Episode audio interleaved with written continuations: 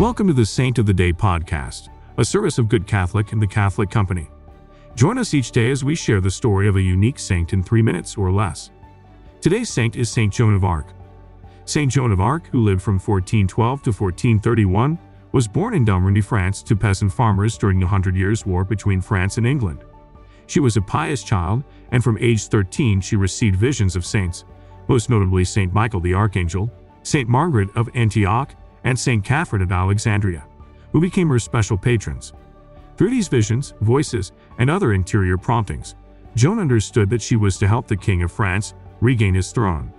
After overcoming her own reluctance and that of the military and ecclesiastical authorities, she heroically led the French army in battle.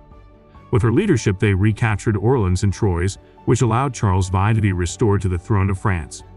All the while, she wore the dress of a soldier to protect her virtue and modesty.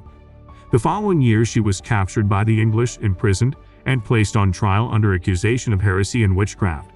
She was treated unjustly and illegally during her captivity, and her trial became a circus.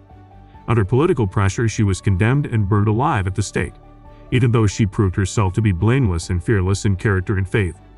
As she burned, she kept her eyes on a crucifix and repeatedly called on the name of Jesus.